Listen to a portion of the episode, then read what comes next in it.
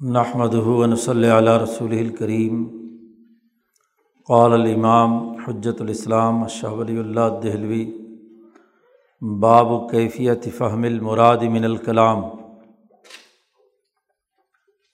یہ ساتویں مبحث کا پانچواں باب ہے۔ پچھلے چار ابواب میں علوم نبوت سے متعلق بنیادی گفتگو کی گئی تھی کہ نبی اکرم صلی اللہ علیہ وسلم سے جو علوم ہم تک پہنچے ہیں، وہ علم الشرائع والحدود اور علم المصالح والمفاصل اور دونوں علموں کے دائرے سے متعلق بنیادی اثاثی قواعد و ضوابط شاہ صاحب نے پچھلے ابواب میں بیان کیے ہیں۔ اور پھر بتلایا تھا کہ حضور اقدس صلی اللہ علیہ وسلم کی یہ ان دونوں علموں سے متعلق احادیث ہم تک اس زمانے میں جو پہنچی ہیں وہ سیاہ سطح کی صورت میں ہے پہلے دو طبقے کی جو کتابیں ہیں، کتب حدیث ہیں جن میں معطا امام مالک، صحیح بخاری اور صحیح مسلم، سنن ابی داود، سنن ترمزی اور سنن نسائی۔ یہ چھ کتابیں پہلے دو طبقے کی ہیں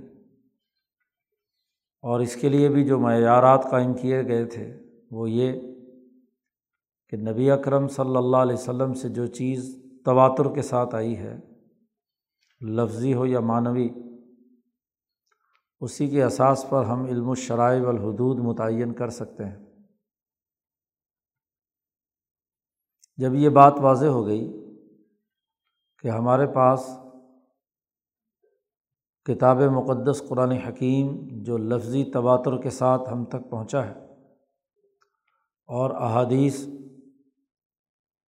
جو صحیح ترین کتابوں کے ذریعے سے پہنچی ہیں۔ تو یہ ایک کلام ہے۔ ایک کلام الہی ہے اور ایک کلام رسول ہے۔ اب یہاں ایک اہم ترین سوال پیدا ہوتا تھا کہ ان نبی اکرم صلی اللہ علیہ وسلم کی احادیث اور حضور صلی اللہ علیہ وسلم کی طرف جو وہی الہی ہوئی ہے، کلام الہی ہے۔ اس کا مطلب اور مفہوم کیسے سمجھا جائے؟ یہ بات عام طور پر کہی جاتی ہے کہ جی ایک بات کے کئی مطلب نکل سکتے ہیں۔ تو بات یہ تو طے ہو گئی کہ قرآن سے ہم نے سسٹم تشکیل دینے کے لیے بنیادی قوانین اور ضابطے اور طریقۂ کار اخذ کرنا ہے۔ اور احادیث کی جو صحیح ترین کتابیں ہیں ان سے ہم نے لینا ہے۔ لیکن یہ کیسے پتہ چلے کہ جو کچھ حدیث میں ہے یا جو کچھ قرآن کی کسی آیت میں ہے، اس کا ٹھیک ٹھیک اور صحیح مطلب کیا ہے؟ کوئی ایک آدمی ایک مطلب بیان کرتا ہے، دوسرا دوسرا مطلب بیان کرتا ہے، تیسرا تیسرا مطلب بیان کرتا ہے۔ تو شرائع اور حدود اور مسالے اور مفاصد متعین کرنے کے لیے کسی لفظ سے، کسی کلام سے مطلب اخذ کرنے کا کیا طریقہ ہے؟ یہ ایک اہم ترین سوال تھا اور اس کو شاہ صاحب نے اس باب میں حل کیا ہے۔ اس کا عنوان ہی یہ قائم کیا ہے، باب و کیفیتی فہم المرادی من الکلام۔ کلام جملے کو کہتے ہیں۔ خواہ وہ کسی انسان کا ہو یا ذات باری تعالیٰ کا ہو۔ تو جب بھی کوئی جملہ بولا جاتا ہے، اس جملے کی مراد کیا ہے؟ مطلب کیا ہے؟ تو کسی جملے کا مطلب معلوم کرنے، اس کے سمجھنے کی کیفیت وہ کیا ہے؟ اس کی علمی اور فنی نوعیت کیا ہے؟ جب تک اس معیار کو سامنے نہیں رکھیں گے، اس وقت تک ہمیں جملوں کا مطلب درست طور پر سمجھ میں نہیں آئے گا۔ تو جملوں کا مطلب سمجھنے کے علمی معیارات کیا ہے شاہ صاحب نے اس پر بڑی عمدہ یہاں پر گفتگو کی ہے اور یہ بات الفوظ القبیر فی اصول تفسیر میں بھی شاہ صاحب نے بیان کی ہے۔ اور وہاں شاہ صاحب نے ایک جملہ کہا ہے کہ اللہ تبارک و تعالیٰ نے میرے دل پر القاع کیا ہے۔ قد الق اللہ تعالیٰ فی روعی۔ میری روح پر، میرے دل پر روع الفقیر، فقیر کے دل پر یہ القاع کیا ہے۔ کہ کسی بھی کلام سے اخذ کرنے کا مطلب سمجھنے کے دس طریقے ہیں۔ بس اس کے علاوہ اور کوئی نہیں۔ شاہ صاحب نے ہزار سال کی جو تاریخ ہے مسلمانوں کی مفصرین محدثین فقہ صوفیہ علمائے ربانیین نے اخذ و استمباد یعنی کلام کے مطلب سمجھنے سے متعلق جتنے بھی گفتگو کی ہے، شاہ صاحب کا کمال یہ ہے کہ ان تمام کو سمپ کر کے قاعدوں اور ضابطوں کی شکل دے دی۔ اگرچہ فقہا کے یہاں یہ طریقے ان میں سے کچھ موجود ہیں، لیکن کسی نظام میں پرونا ان تمام طریقوں کو، یہ شاہ صاحب کا کمال ہے اور اس باب میں ظاہر ہوا ہے۔ الفوظ القبیر میں پہلے شاہ صاحب نے اس پر گفتگو کی ہے، چونکہ وہاں قرآن حکیم سے مطلب اخذ کرنے کی بات تھی۔ اور یہ حجت اللہ، چونکہ حدیث سے اخذ کرنے کی بات، احادیث کی علمی تشریح پر مشتمل ہے کتاب، تو یہاں بھی شاہ صاحب نے ایک مستقل باب قائم کیا ہے۔ اور یہ صرف کوئی قرآن اور حدیث سے خاص نہیں ہے۔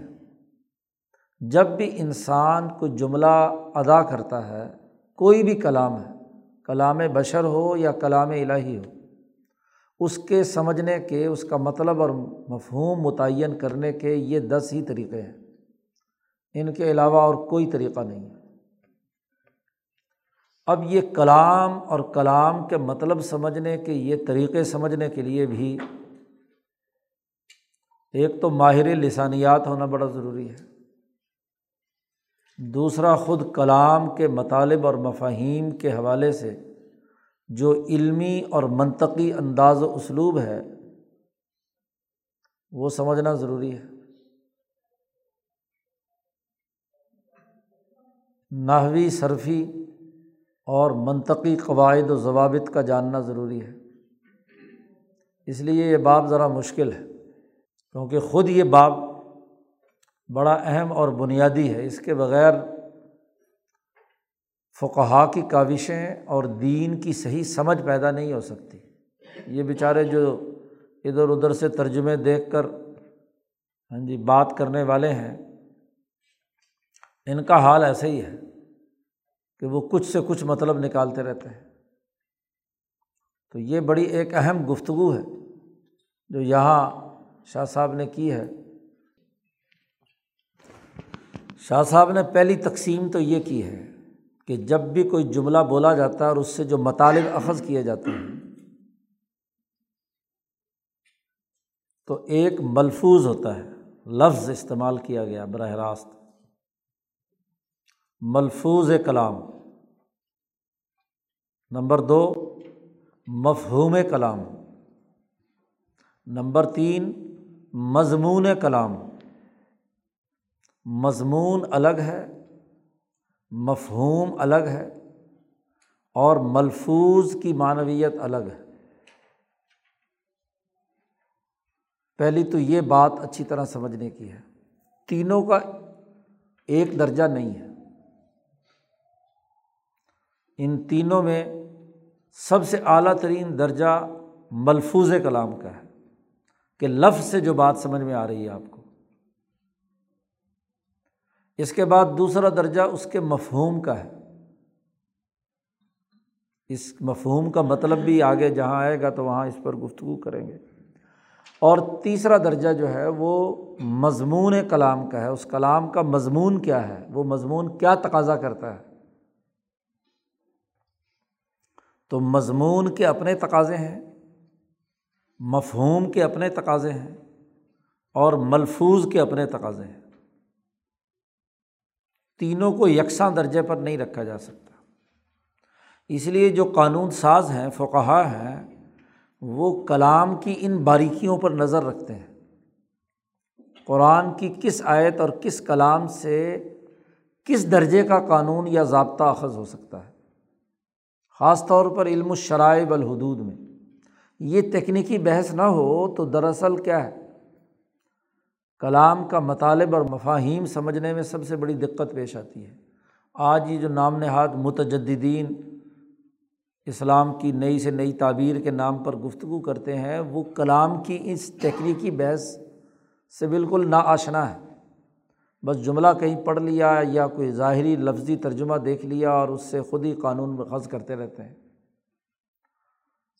ہزار بارہ سو سال میں فقہ محققین اور مفسرین صوفیہ نے کلام سے جو مطالب اخذ کیے ہیں، وہ ایک علمی نظام کے تحت ہیں۔ یہ کیفہ متفق نہیں جس کے دل میں جو خیال آ گیا، جو مطلب بیان کر دے کسی بھی جملے کا۔ ایسا نہیں ہے۔ اس کا ایک طے شدہ نظام ہے۔ ان میں سب سے پہلے ملفوظ ہے لفظ۔ نمبر دو مفہوم ہے اور نمبر تین مضمون ہے۔ لفظ سے جو بات سمجھ میں آتی ہے، اس کی چار قسمیں ہیں۔ اور جو کسی جملے سے بات مفہوم سمجھ میں آ رہی ہے، وہ مفہوم کلام کی تین قسمیں ہیں۔ اور مضمون کلام کی بھی تین قسمیں ہیں۔ تو تین اور تین چھ اور چار دس۔ یہ کل دس اقسام ہیں۔ ممکنہ طور پر کسی بھی کلام یا کسی بھی جملے سے مطلب اخذ کرنے کے اس دس سے باہر گیارہویں یا بارہویں نہیں ہے شاہ صاحب نے سب سے پہلے یہ علمی قاعدہ اور ضابطہ بیان فرمایا کہ علم جان لینا چاہیے کہ ان تعبیر المتکلم فی ضمیر ہی متکلم جو اپنی ضمیر میں، اپنے دل میں جو چیز موجود ہے، اس کو کسی نہ کسی کلام سے بیان کرتا ہے۔ کیونکہ جو جملہ بولا جا رہا ہے، وہ دراصل بولنے والے کے دل میں، دماغ میں جو معنویت کار فرما ہے، وہ اس معنویت کی تعبیر کرتا ہے لفظوں میں۔ تو جب متکلم اپنے معافذ ضمیر کی تعبیر کرتا ہے نمبر ایک۔ اور جب اس نے تو ایک تعبیر کی کچھ الفاظ کے ساتھ۔ و فہم سامعی ہو اسی طرح جو سننے والا ہے، اس نے ان الفاظ سے کیا سمجھا ہے؟ فہم حاصل کیا ہے۔ چونکہ اس کا تعلق ابلاغیات کے ساتھ ہے۔ بولنے والا اپنے معافی ضمیر کو لفظوں کی شکل میں ڈھالتا ہے۔ اور زبان سے ادا کرتا ہے۔ اور سننے والا اس جملے سے مطالب سمجھتا ہے۔ تو شاہ صاحب کہتے ہیں، اپنے معافی ضمیر کو تعبیر کرنے،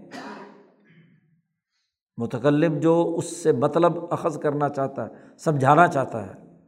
اور جو سننے والا ہے، اس کے سمجھنے کے، شاہ صاحب کہتے ہیں یقون و اعلیٰ درجاتن مترتباً فل وضوحی والخفائی۔ ان کے درجات ہیں۔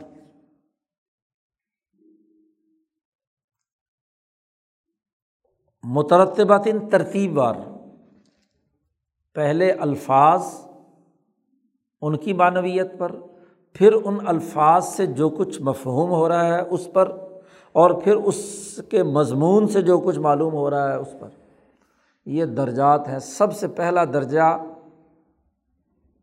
وہاں سے شروع ہوتا ہے، جس کی آگے وضاحت آ رہی ہے پہلی قسم۔ اور آخری قسم سب سے آخری درجہ ہے، کسی بھی مطلب کو اخذ کرنے کا۔ شاہ صاحب کہتے اعلیٰ سب سے اعلیٰ ترین درجہ وہ ہے کہ ماسر حفیع بھی ثبوت الحکم لل موضوع لہو آئین وسیق الکلام الجلی تلکل افادہ ولم یہ تمل معن آخر۔ سب سے اعلیٰ ترین درجے کی قسم وہ ہے جن میں تین خصوصیات پائی جائیں۔ اب اس بات کو سمجھنے کے لیے ایک منطقی قاعدہ جاننا ضروری ہے۔ جب بھی ہم جملہ بولتے ہیں تو اس میں ایک موضوع ہوتا ہے اور ایک معمول ہوتا ہے۔ یا آپ کہہ لیں اگر جملہ خبریہ ہے تو ایک مبتدا ہوتا ہے اور ایک اس کی خبر ہوتی ہے۔ زید کھڑا ہے تو زید موضوع ہے اور کھڑا ہے یہ محمول ہے۔ یعنی زید کی شخصیت پر ہم ایک کام یعنی کھڑا ہونے والا جو فعل ہے، اس کو اس پر چسپاں کر رہے ہیں۔ تو جس کو چسپاں کیا جاتا ہے، اسے معمول کہتے ہیں، حمل کرنا۔ کسی کے اوپر کسی چیز کو لاد دینا۔ اور ایک وہ بنیادی موضوع ہے جس پر آپ کوئی حکم لگا رہے ہیں۔ زید بیٹھا ہے، زید کھا رہا ہے، مثلاً۔ تو ایک موضوع ہوتا ہے اور ایک خبر ہوتی ہے، ایک اس کا معمول ہوتا ہے۔ سب سے اعلیٰ ترین قسم یہ ہے کہ جب متکلم کوئی بات کر رہا ہے، تو وہ اگر کسی خاص معین شخص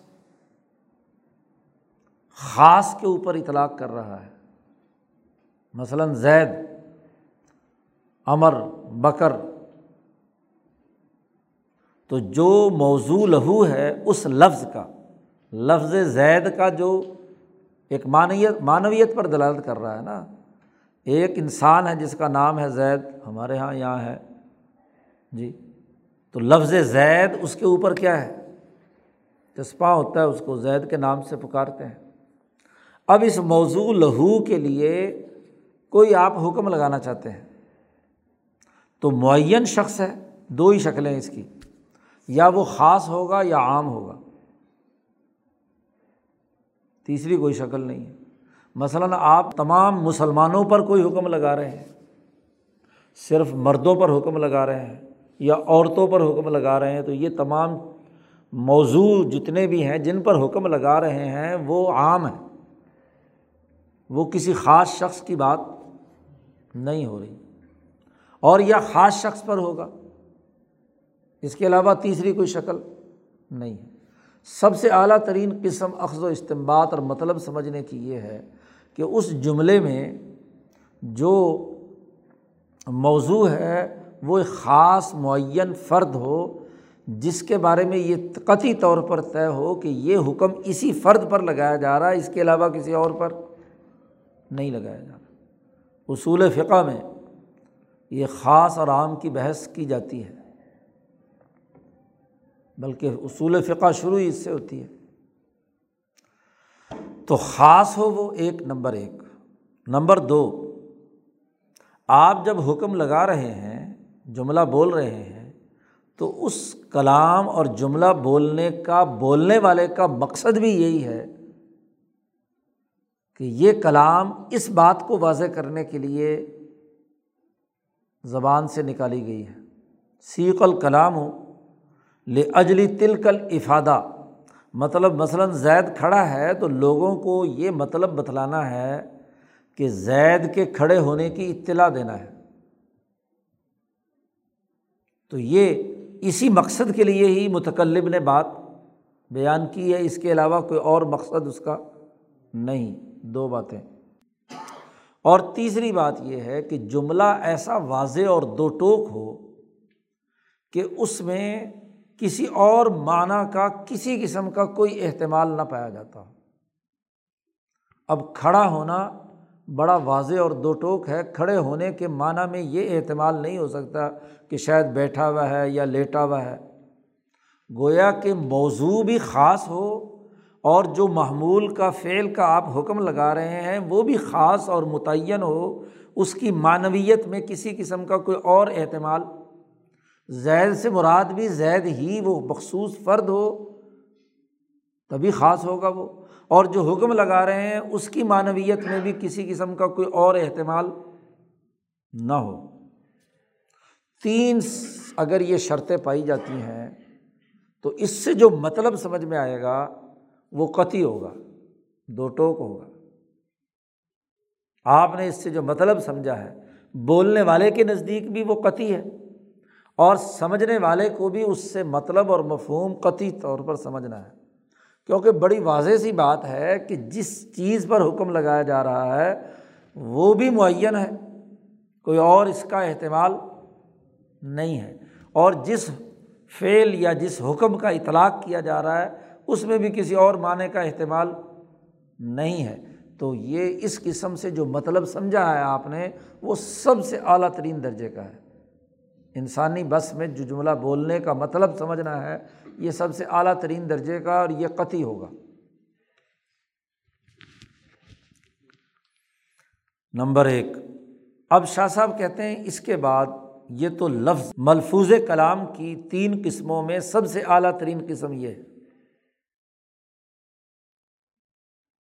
اس کے علاوہ شاہ صاحب نے کہا کہ ویتلوح ما عدیمہ فی احد القیود ثلاثہ شاہ صاحب مختصر جملوں میں قاعدے اور کلیے بیان کرتے ہیں۔ شاہ صاحب نے کہا، دوسرے، تیسرے اور چوتھے درجے پر تین قسمیں وہ ہیں جن میں ان تینوں شرطوں میں سے کوئی ایک شرط نہ پائی جائے، باقی دو پائی جائیں۔ مثلاً جس پر حکم لگایا جا رہا ہے، وہ کوئی خاص فرد نہیں ہے، عام ہے۔ تو پہلی شرط نہیں پائی گئی۔ معنی میں بھی کوئی احتمال نہیں ہے۔ کلام بھی اسی مقصد کے لیے چلائی گئی ہے۔ لیکن جو موضوع ہے، وہ خاص نہیں ہے، وہ عام ہے۔ جب وہ عام ہے، تو عام کا قاعدہ اور ضابطہ تمام اصول فقہ کی کتابوں میں موجود ہے کہ عام کا حکم اس کی نوعیت مختلف ہے۔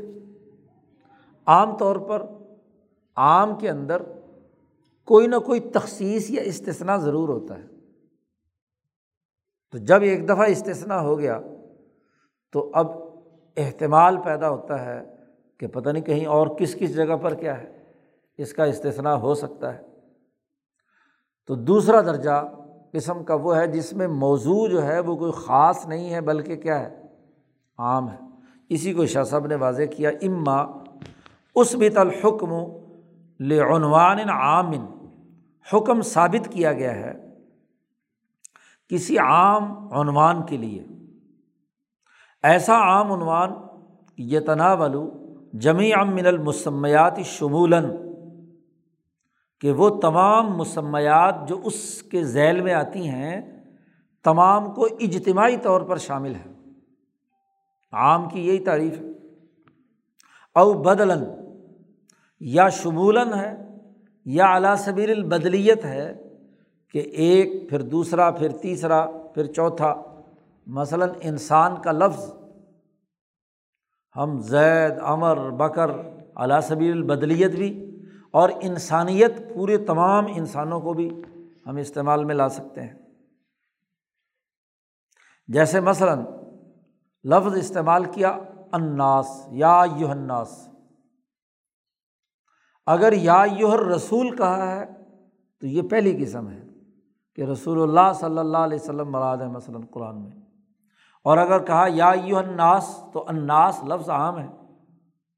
اجتماعی طور پر پوری انسانیت کو مخاطب کیا گیا ہے۔ یا کہا یا یو المسلمین، یا مومنون، یا قوم کو مخاطب کیا، یا یو القوم، یا صرف مردوں کو مثلاً مخاطب کیا گیا، الرجال الرجال قوامون علن نسائی بما فضل اللہ بعض بعض، تو الرجال موضوع ہے اور ان پر حکم لگایا گیا ہے کہ یہ خاندانی نظام کی یہ سربراہ ہے یا مثلاً جتنے اسماعی اشارہ ہے حاضی ہی ہو ظالقہ ہو جو بھی۔ تو یہ بھی کیا ہے؟ اعلیٰ صبیر البدلیت اس پر بھی اشارہ کیا جا سکتا ہے۔ اس کی طرف بھی اشارہ کیا جا سکتا ہے۔ اذا امت سلت ہوا ایسا اس میں اشارہ جس کا صلا عام ہو۔ مجموعے، کسی مجموعے کی طرف آپ اشارہ کر رہے ہوں۔ ایسے ہی ایسا موصوف جس کا وصف عام ہو، خاص فرد نہ ہو مثلاً سارے کالے رنگ کے لوگوں کی بات ہو رہی ہے تو صفت تو بیان ہو رہی ہے، لیکن وصف عام ہے، تمام لوگوں میں پایا جاتا ہے، گوروں کی بات ہو رہی ہے۔ یا ایسے ہی ناو کی ایک اصطلاح میں لائے نفی جنس اسے کہتے ہیں۔ اس کو شاہ صاحب نے استعمال کیا ہے کہ ول منفی بھی لل جنس یعنی پوری جنس کی جب آپ اس کے لیے لا کا لفظ استعمال کرتے ہیں ناحب پڑھنے والوں نے پڑھا ہے کہ لائے نفی جنس عموم پر دلالت کرتا ہے۔ فعن العامہ اب یہ دوسرے درجے کی قسم ہو گئی کہ حکم چلایا اسی مقصد کے لیے ہے، اس کے معنیٰ میں کوئی اور احتمال بھی نہیں ہے، لیکن جس پر اس کا اطلاق ہو رہا ہے وہ ایک عام ہے اور ہر عام کے بارے میں عام طور پر قاعدہ یہ ہے کہ یلحق تخصیص کثیرن کثرت سے اس عام ایسا ہوتا ہے جس میں ضرور کوئی نہ کوئی تخصیص آتی ہے۔ اور جب اس میں سے کچھ تخصیص شامل ہو جاتی ہے تو عام ایک قطعی حیثیت ختم کر بیٹھتا ہے۔ دوسری قسم یہ ہے اور تیسری قسم یہ ہے کہ وہ اما لم یوسقل کلام الطل کل افادہ وہ کلام وہاں اس کا موضوع بھی مخصوص تھا، معنی میں بھی کوئی احتمال نہیں ہے، لیکن کلام اس مقصد کے لیے چلائی۔ نہیں گئی مقصد کچھ اور ہے۔ وہ ان لذیمت مما ہنالی کا اگرچہ وہ وہاں سے جو مقصود اور مطلوب ہے، وہ فائدہ لازمی طور پر سمجھ تو آ رہا ہے، لیکن وہ فائدہ اس کلام سے مقصود نہیں ہے بولنے والے کا۔ مثلاً، یہ جملہ ایک شاہ صاحب نے یہاں بیان کیا ہے، اس تیسری قسم کا جا انی زید الفاظلو میرے پاس زید آیا اور زید وہ ہے جو بڑا فاضل آدمی ہے۔ اب یہاں جو الفاظل کا لفظ ہے، یہ اس جملے کا مقصد نہیں ہے۔ اس مقصد کے لیے یہ بات، یہ ایک ضمنی بات بیان کر دی۔ اصل مقصد تو اس کا بتلانا ہے کہ زید آیا میرے پاس۔ باقی ضمن میں اس نے ایک اور بات بھی بیان کر دی کہ وہ زید صاحب جو ہیں وہ بڑے فاضل آدمی عالم فاضل آدمی ہے تو اب یہاں جو حکم ہے، یہ تیسرے درجے کا آ گیا کہ یہاں کلام اس مقصد کے لیے نہیں چلایا گیا، فاضل کی نسبت سے۔ یا زید الفقیر، میرے پاس فلاں زید آیا جو بڑا فقیر آدمی ہے۔ بے نسبتی الا ثبوت الفقر لہو، اگرچہ آنے کے اعتبار سے تو یہ قطعی ہے، پہلی قسم میں شامل ہے۔ لیکن فقیر ہونے یا فاضل ہونے کی نسبت سے جو مطلب ہم اخذ کر رہے ہیں، یہ ضروری نہیں کہ یہ کیا ہو۔ پہلے درجے کا قطعی ہو، یہ تیسرے درجے کا قطعی ہو سکتا ہے۔ چوتھی قسم جو اس تقسیمات کے اعتبار سے جس میں تیسرا پہلو جو ہے وہ نہیں پایا گیا۔ موضوع بھی خاص تھا۔ جو حکم لگایا آپ نے جی وہ آپ کا مقصد ہے بولنے والے کے پیش نظر وہی مطلب ہے۔ لیکن معنی کا احتمال اور ہو سکتا ہے۔ جملہ ایسا استعمال کیا ہے جس میں دوسرے معنی کا احتمال بھی ہو سکتا ہے۔ اس کے لیے شاہ صاحب نے یہاں چار مثالیں دے کر بات سمجھائی ہے۔ جیسے مثلاً ایسا لفظ بولا جو لفظ مشترک ہے۔ دو معنیٰ کے لیے استعمال ہوتا ہے۔ جیسے قرآن میں لفظ قرو استعمال ہوا ہے۔ متعلقہ عورت کی عدت گزرنے سے متعلق۔ تو یہ لفظ مشترک ہے۔ یہ توہر کے لیے بھی استعمال ہوتا ہے اور حیض کے لیے بھی استعمال ہوتا ہے۔ تو اگر یہ لفظ استعمال کیا ہے، جیسے قرآن میں استعمال ہوا ہے، تو اس میں دونوں معنیٰ کا چونکہ احتمال پایا جاتا ہے، اس لیے یہ قطعیت کے درجے میں چوتھے درجے میں چلا گیا۔ لفظ سے جو مطلب سمجھا۔ اس لیے امام ابو حنیفہ نے اس کا ایک مطلب بیان کیا ہے اور امام شافی نے دوسرا مطلب بیان کیا ہے۔ ایک لفظ دو معنیٰ میں مشترک تھا، ایک نے ایک معنیٰ لے لیا، دوسرے نے دوسرا معنیٰ لے لیا۔ اس کی دوسری مثال بیان کی ہے۔ ولدی لہو حقیقت مستعملۃ و مجاز متعارف ایک بسا اوقات ایسی چیز ہوتی ہے، فصاحت و بلاغت میں کلام پر جب گفتگو کی جاتی ہے تو اس میں ایک اور اصطلاح استعمال کی جاتی ہے۔ کہ جو جملہ آپ بول رہے ہیں وہ حقیقت ہے یا مجاز ہے۔ جی۔ بعض اوقات کوئی چیز استعمال میں حقیقت ہوتی ہے، لیکن عرف کے اندر اس کا استعمال مجاز کے طور پر ہوتا ہے تو اس کو مجاز متعارف اور حقیقت مستعملہ دونوں معنوں میں وہ استعمال ہو سکتا ہے۔ کہ یہاں سے حقیقت مستعملہ مراد ہے یا یہاں سے مجاز متعارف۔ اس لیے اس بحث کو سمجھنے کے لیے ہمارے یہاں درس نظامی میں ایک کتاب پڑھائی جاتی ہے جس کو مختصر المعانی کہتے ہیں۔ بڑی ضخیم کتاب ہے، فصاحت و بلاغت اور ادبی۔ ہاں جی ادبیت جو کلام کی ہے، اس پر بحث اور گفتگو کی جاتی ہے۔ یہ ساری بحثیں وہاں کی ہیں۔ المعانی یعنی معانی، معنویت کی کتنی قسمیں ہو سکتی ہیں۔ معنویت کی اقسام، اس کی ابحاس مشترک مول حقیقت، مجاز، مطلق وغیرہ وغیرہ، یہ لمبی چوڑی بحثیں ہیں۔ تو معنی حقیقی اور معنی مجازی مجازی متعارف معنیٰ میں استعمال ہوتا ہے۔ مثلاً ایک مثال، گدا، ہم گدا لفظ بولتے ہیں۔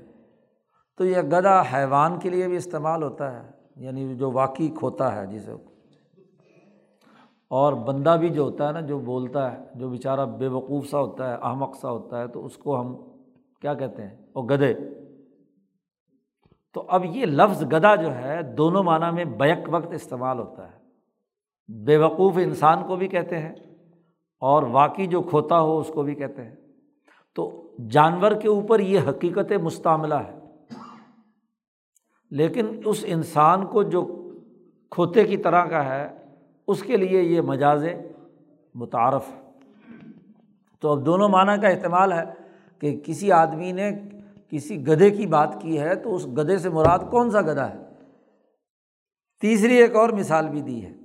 ولدی یقون معروفاً بال مثالی ولقسمتی غیر معروفاً بالحد الجامع المانعی ایسا لفظ استعمال کیا گیا کہ اگر بطور مثال اور تقسیم کے اس کا مطلب معلوم کیا جا سکتا ہے، لیکن اپنی اصل تعریف کے اعتبار سے وہ اس لفظ کا وہ مطلب اور مفہوم لوگوں میں معروف نہیں ہوتا، مشہور نہیں ہوتا۔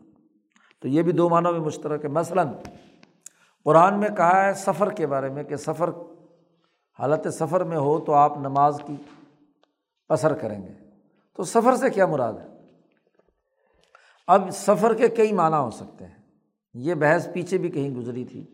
ایک مثال میں کہ سفر کا مطلب کیا ہے۔ جی مثلاً اس کی مثالوں میں سے ایک یہ بھی ہے کہ الخروج من المدینہ قاصد المکہ مثلاً حضور اقدس صلی اللہ علیہ وسلم مدینہ منورہ سے جب عمرے کے لیے مکہ مکرمہ تشریف لے گئے تو آپ نے قصر نماز پڑھی۔ تو ایک نکلنا تو وہ ہے کہ جو تین سو کم از کم تین سو کلو میٹر ہے مکہ سے مدینہ۔ تو ایک یہ نکلنا ہے اور اس نکلنے میں حضور نے کیا ہے؟ قصر پڑی ہے۔ اور ہمیں یہ بھی معلوم ہے کہ سفر کا لفظی معنی حرکت اور سیر سپاٹا بھی ہے۔ سفارہ عربی زبان میں کہتے ہیں ظاہر ہونے کو۔ جی۔ تو یہ ایک آدمی جب گھر سے نکل کر پبلک میں آتا ہے، عوام میں آتا ہے اور چلتا ہے تو اس کے لیے بھی لفظ سفر استعمال کیا جاتا ہے۔ یا سیر ویر کرنے کے لیے آدمی باہر نکلتا ہے تو اس کے لیے بھی تفرج کا لفظ استعمال کیا ہے۔ یعنی خوشی حاصل کرنے کے لیے سیر کرتا ہے ایک آدمی، اس کے لیے لفظ سفر ہی استعمال ہوگا۔ اور ایک سفر وہ ہے کہ ایک آدمی صبح گھر سے نکلا کام کاج کے لیے دن بھر شہر میں یا شہر سے باہر بھی گیا اور رات کو واپس اپنے گھر ہی کم، سونے کے کمرے میں آ گیا۔ تردن فی الحا جاتی بحیث یا وی القریہ فی یومی ہی اسی دن میں سے سفر گیا۔ اور ایک سفر وہ سفر شرعی ہے جو اڑتالیس میل کے اعتبار سے لوگوں نے دریافت کیا ہے۔ چار ہاں جی برد۔ بارہ بارہ کے حساب سے۔ تو اب یہ لفظ مشترک ہے لفظ سفر۔ تو اب اس کا مختلف معنی اور مفہوم مطلب اس میں کئی احتمالات ہیں۔ تو چوتھا درجہ یہ ہو گیا۔ بلا یورف الحد و دائر بین شخصینی یا وہ چوتھی مثال دی ہے کہ ایسی جامع معنی تعریف، الحد، یہ بھی ایک منطقی اصطلاح ہے۔ منطق والے اسے پڑھتے ہیں۔ حد تام وہ کہلاتی ہے جس میں جنس اور فصل دونوں مل کر ایسی جامع معنی تعریف کریں کہ کوئی چیز جو اس میں سے نہیں ہے وہ اندر داخل نہ ہو اور جو اس میں سے ہے وہ باہر نہ نکلے۔ مثلاً انسان کی تعریف کی ہے، حیوان ناطق۔ تو حیوان جنس ہے کہ حیوانات میں شامل ہے۔ ان ناطق نے آ کر اس کی تعریف کر کے وضاحت کر دی کہ وہ حیوان جو بولتا ہے، تو گدھا بولتا نہیں ہے، گھوڑا بولتا نہیں ہے، تو وہ اس سے خارج ہو گیا۔ اور انسان جو بولنے والا جانور ہے، وہ انسان، وہ تعریف اس کی پوری پوری ہو گئی۔ تو جس چیز کی تعریف معلوم نہ ہو اور وہ دائر ہو، بین شخصینی دو شخصوں کے درمیان دونوں طرح کے مطلب لیے جا سکتے ہوں۔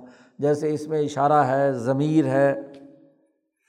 جب آپ کے سامنے کوئی قرائن نہ ہو اور کوئی صلا بھی جو ہے ہاں جی وہ بھی اس پر کوئی صادق نہ آتا ہو، تو اس وقت ہمیں نہیں پتہ چلتا کہ یہ اشارہ اس آدمی کو کیا یا اس آدمی کو کیا تو دو کے دونوں احتمال پائے جاتے ہیں۔ تو یہ چار پانچ قسمیں، شاہ صاحب نے چار مثالیں دے کر بات سمجھا دی۔ تو ملفوظ کلام کی ممکنہ طور پر یہ چار صورتیں ہیں۔ جب بھی کوئی جملہ بولا جائے گا تو ضرور اس میں ایک موضوع ہوگا، ایک معمول ہوگا۔ اور اس کی اعلیٰ ترین قسم وہ ہے کہ موضوع خاص ہو، کلام بھی اسی مقصد کے لیے چلائی گئی، بولنے والے کا ارادہ اور مقصد بھی یہی ہو۔ اور اس میں کوئی اہتمال بھی نہ ہو، جس میں یہ تین شرطیں پائی جائیں وہ اعلیٰ ترین درجے کی۔ اور جس میں ایک ایک کم ہوتی چلی جائے، کوئی ایک تو وہ دوسرے، تیسرے اور چوتھے درجے کی۔ تو چار اقسام ملفوظ کلام سے متعلق آ گئی اب اشارہ مختلف ہاں جی مختلف، یہ چوتھی قسم میں جو آخری مثال دی تھی اشارے کی، کہ دو چیزوں کی طرف استعمال، ضمیر اسی طرح استعمال ہو سکتی ہے۔ اس کی ایک حاشیے میں ایک مثال بھی دی ہوئی ہے کہ ابن جوزی سے سوال کیا گیا، ایسا مجمع تھا جس میں شیعہ بھی تھے اور سنی بھی تھے۔ تو ابن جوزی سے پوچھا گیا کہ ابو بکر صدیق افضل ہیں یا حضرت علی افضل ہے تو انہوں نے ایک ایسا زومانہ جملہ بولا، وہ یہاں نیچے نقل کیا ہوا ہے، افضل العما من کانت بنت فی بیتی ہی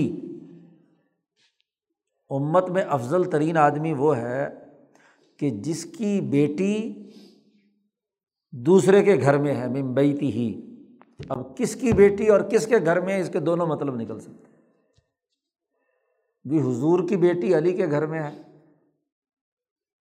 تو یہاں علی کا بھی افضلیت آ گئی۔ اور ابو بکر کی بیٹی حضور کے گھر میں ہے۔ دونوں ضمیریں بنت ہو اور بیت ہو، یہ دو شخصوں کے بارے میں استعمال کی جا سکتی ہیں۔ سنی ابو بکر صدیق پر فٹ کر سکتے ہیں اور شیعہ جو ہے، دونوں راضی۔ حضرت علی پر فٹ کر سکتے ہیں۔ تو یہ ذہانت کی علامت ہے کہ وہ جھگڑا کھڑا کرنے کے بجائے انہوں نے ایسا زو جملہ استعمال کیا کہ دونوں جگہ فٹ ہو سکتا ہے۔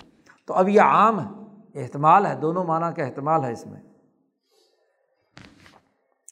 تو یہ چار اقسام ہے اس کے بعد شاہ صاحب کہتے ہیں سما یت یہاں تک تو بات بڑی آسان سی ہے کہ الفاظ کا استعمال ہوا ہے اور الفاظ کا مطلب اور مفہوم آپ سمجھ رہے ہیں، ان تین شرائط کے ساتھ ہے۔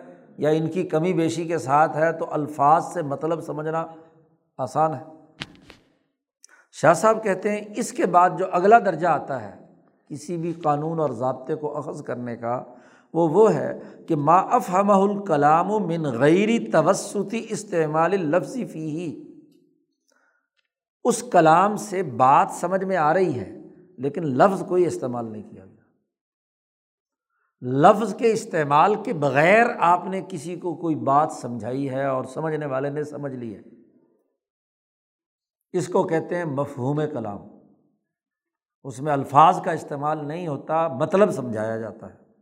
اور اس کی تین قسمیں شاہ صاحب کہتے ہیں۔ سب سے پہلے فہوائے کلام، پھر ہے اقتضائے کلام، اور پھر ہے ایمائے کلام۔ تینوں کی الگ الگ شاہ صاحب یہاں تعریف بھی کریں گے اور وضاحت بھی کریں گے۔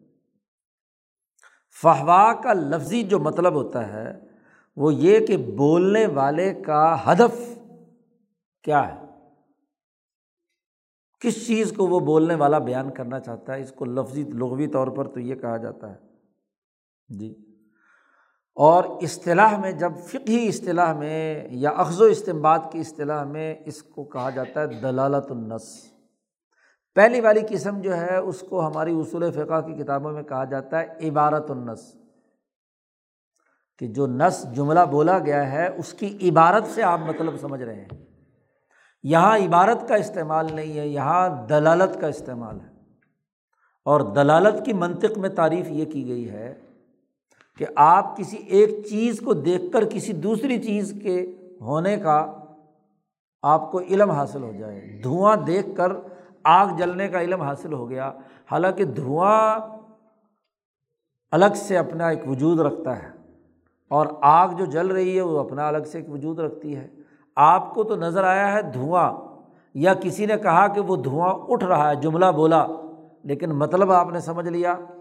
آگ جلنے کا بھی اس کو کہتے ہیں دلالت۔ تو دلالت النس، فقہ کی اصطلاح میں اسے کہا جاتا ہے۔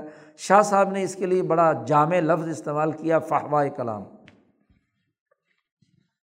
فہوا کلام یہ ہوتا ہے وہ ہوا یوف ہیمل کلام حال المسکوت ان ہو کہ کلام بات سمجھا رہی ہے اس چیز کے بارے میں جس میں کلام خاموش ہے۔ یعنی جملے میں اس چیز کا کوئی تذکرہ نہیں ہے، لیکن بات سمجھا رہی ہے، بے واسطت المعنی، لیکن سمجھا کیسے رہی ہے؟ اس معنویت کے واسطے سے جو حکم موضوع پر محمول کیا جا رہا ہے، جو حکم لگایا جا رہا ہے، اس کے واسطے سے ہمیں مطلب سمجھ میں آ رہا ہے۔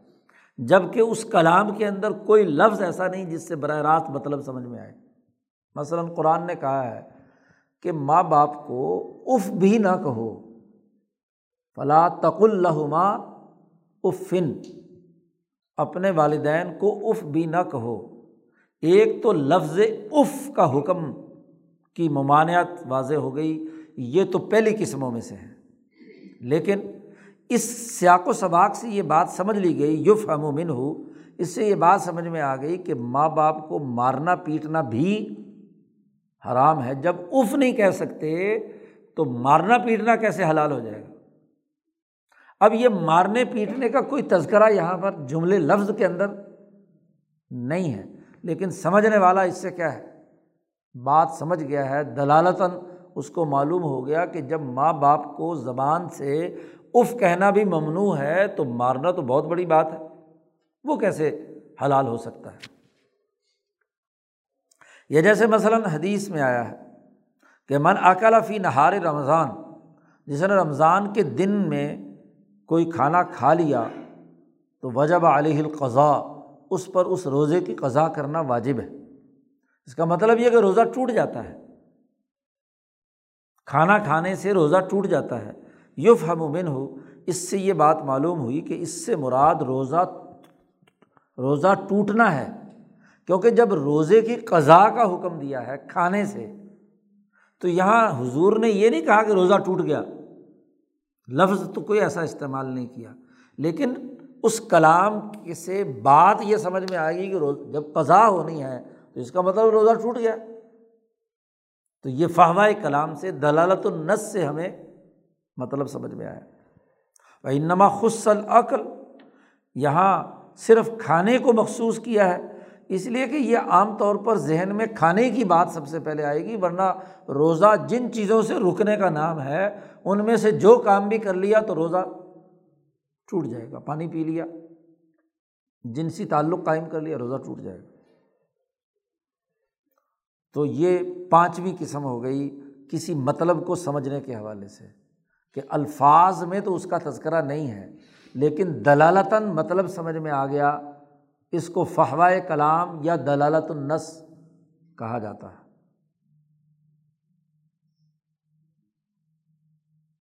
چھٹی قسم، جس میں الفاظ کا استعمال نہیں ہوتا لیکن مطلب سمجھ میں آتا ہے، اس کو کہتے ہیں اقتضاء النس کہ جو جملہ آپ نے بولا ہے، اس کے کچھ تقاضے ہیں۔